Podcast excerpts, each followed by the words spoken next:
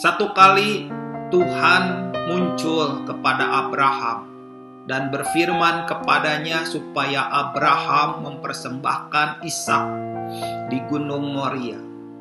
Dari tempatnya dia tinggal sampai ke Gunung Moria kurang lebih perjalanan tiga hari dua malam. Jadi perjalanan tiga hari dan dia menginap dua malam.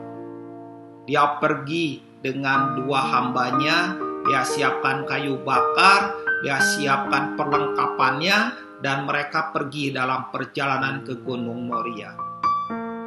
Pada saat itu, sebenarnya dari Tuhan berfirman, "Pergilah ke Gunung Moria dan persembahkan Ishak." Hal itu adalah merupakan momen Tuhan memperhatikan.